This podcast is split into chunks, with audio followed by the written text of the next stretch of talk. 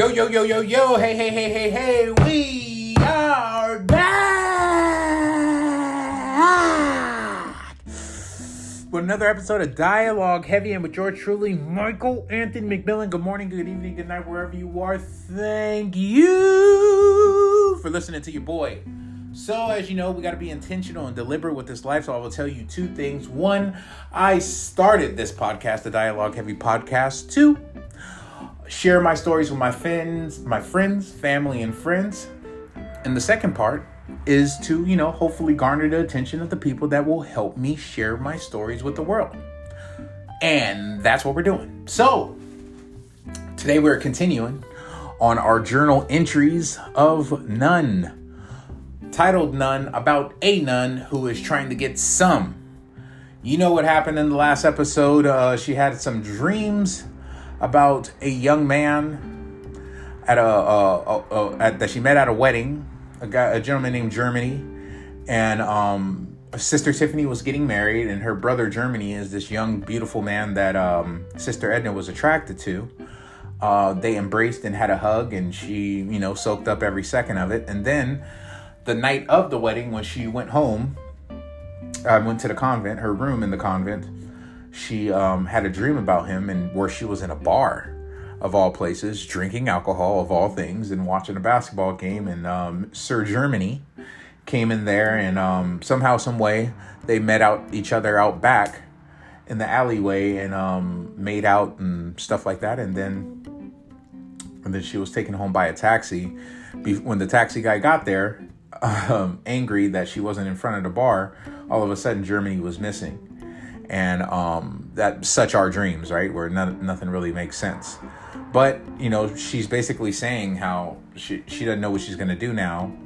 And um, and that all these dreams and these feelings of wanting to uh, have sex are coming to a head, and she's gonna have to do something. She's gonna have to talk to somebody. She doesn't know whether to go back to the church, where she's been talking to the priest, and continue to confess. She doesn't know whether she should talk to her sisters. She doesn't know if she should just go out there and have sex. But um, she's gonna have to figure something out. And um, in this next chapter, she's gonna tell us what she came up with. So I'm gonna continue there. So without further ado, I bring you journal entry number 288 in none. And as you know, everything on the Dialogue Heavy podcast has been, thus far, has been written and or recited by yours truly, Michael Anthony McMillan. So here we go. None. Journal entry 288. Well, I'm fucked. Correction. I am completely fucked. And I know any second of any day, Sister Superior Meryl and the other girls are going to kick me the hell out of this convent. I mean, I don't know what I'm going to do or say when they finally do come to me, but I imagine my only choices are to either lie like a doormat or confess and hope that they will take the Lord's path and forgive me for my sins. The short of it is, I think I was spotted by him. And the things I've said to who I know now as priest Jordan Long have been things of Sodom and Gomorrah level. And just like the poor saps of that town, I know I'm heading to hell first class for opening my big mouth to him. I recognized his voice from my first attempt to rid myself of my sins in the confessional not too long ago, but I became more comfortable with the mad priest after sitting in on one of his sermons. He had a different take on faith that I hadn't heard before, and he recognized that humans, while being extremely resilient in certain aspects of life, could also be terribly weak in others.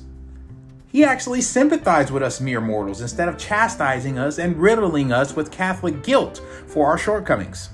Hence, the moniker that I gave him and that he laughed about when I called him the first time. Mad priest, he said, before pausing. Okay. But it's true, because neither Pope nor nun, since I've been in this game, have ever been understanding as he regarding such subjects, and I doubt there ever will be for however long I have left here. But even with that, when I started to speak with the mad priest in confession, I tempered him into my world of lust, afraid that he'd afraid that if he had heard what was really on my mind, he would break through the confessional booth and drag me out to publicly ri- ridicule me like the famed shame walk by Queen Cersei in the Game of Thrones series. So I provided for him my most elementary thoughts of sex and relationships in the beginning. I talked of the boring stuff like growing old with a partner, having a companion that you love and respect, and making children that would grow into law abiding citizens, blah, blah, blah, blah, blah, blah, blah. Then, as time passed and I became comfortable with him, I would mix in a little of what was really going on in my brain, like wanting my hair pulled, my ass smacked, and my nipples bitten red. So, as you can imagine, I was super surprised I was super surprised when he didn't tell me there was a special place in hell for me.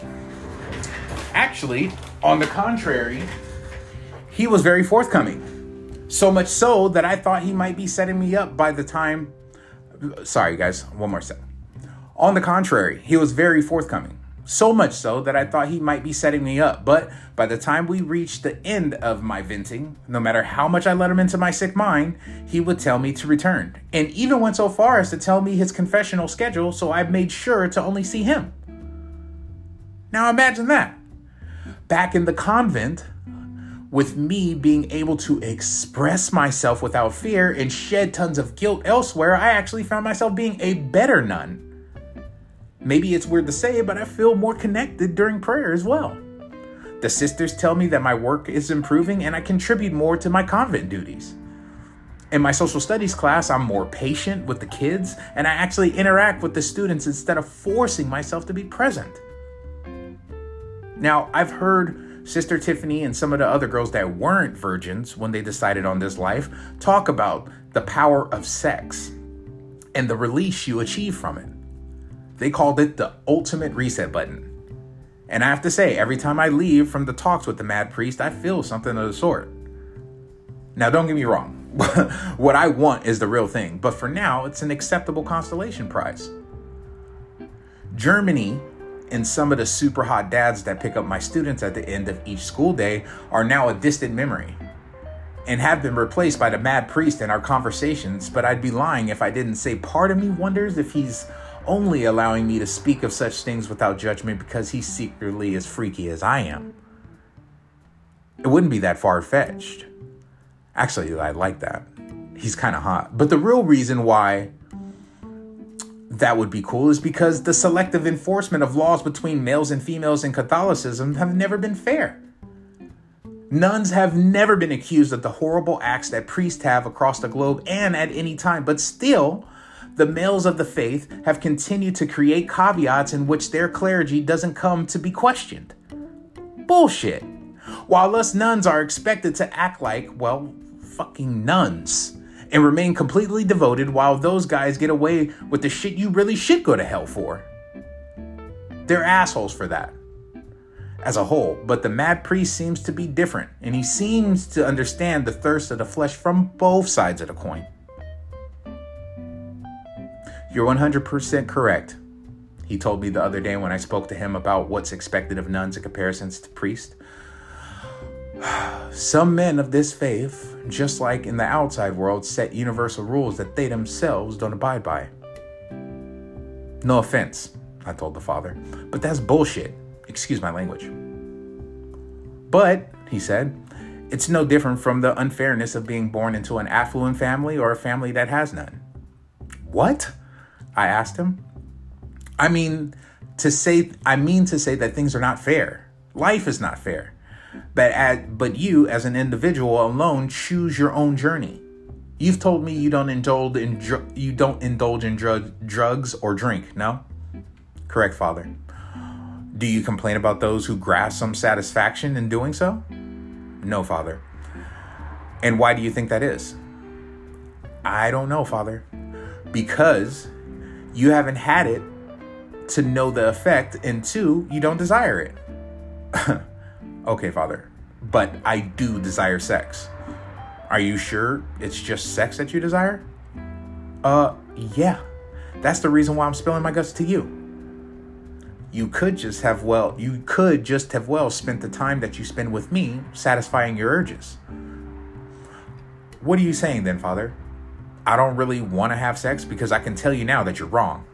You may want to actually have sex. Yes, that's true, but you may be searching for something deeper. Have you ever thought about that?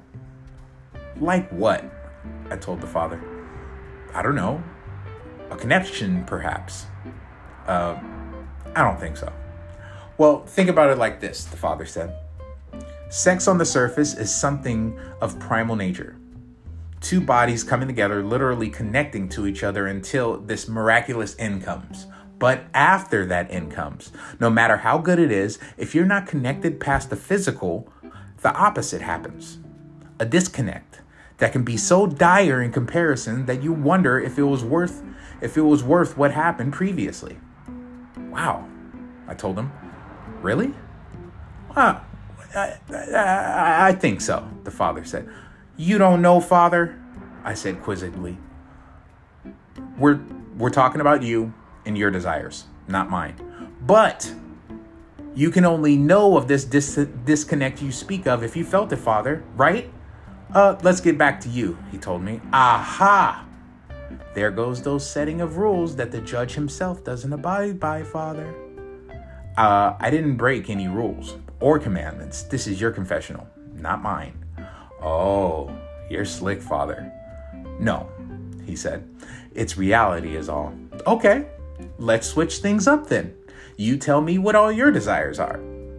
Thank you, but no, said the father. Why not? I asked him. Because you're not a priest. And two, I didn't ask for your device your advice on my personal life. I have to admit, that one hurt. Here I am giving this guy all of my proverbial goods, letting loose of everything that I that could end that could end my tenure as a nun, and he can't meet me halfway? What a dick. All right, I told the father. Well, I think this is our last session then, Mr. Holier than Thou. Are you sure about that? He asked. Quite. Okay. Well, I wish you luck and blessings in your journey. And my hope is at the end of the day, you find your happiness in more ways than just the physical. Whatever, I told him. And I left the confessional. I was so pissed that I bypassed my usual immediate exit to the side and went to the front of the church for a quick prayer to ease my heartache. Prick. I don't know exactly how long I was there, but when I was done, I walked outside and saw the mad priest speaking with his parishioners amongst the church steps. Shit. By the time I realized what I had done, he was staring at me and it was too late. I didn't help the matter any by when I masked my face with my hand like a second grader playing hide and seek. Great job, Miss Inconspicuous. I took off down the steps like I was on a fast break play on on the basketball court, but there he was, watching my every move, and I knew that he knew the ID of the confessional slut. you know, I'm freaking out now as I'm writing this, but I remember at the time not being as scared. In fact, part of me wanted him to know it's me. I must have a death wish if that's true, because it'll be exactly that if he does decide to look me up and tell my convent of our sexual therapy sessions. But in all honesty, part of me is starting to care less. Of course, what happens in the confessional stays in the confessional. It's a seal that all priests must abide by when they become ordained, but I have to imagine I wouldn't be the first person to have something leak from them. If not for any reason, priests are human too, but my prayer is for him to keep his mouth shut. But if I'm found out, it would only be because he said something, which would ostracize us both. There's a thought. He rats me out. I'm kicked out for my sins, and because he broke his confidentiality seal, he's kicked out. Then, with both of us kicked out and lost in a world we are not equipped to deal with, we come together and live happily ever after. Ah, ha, ha.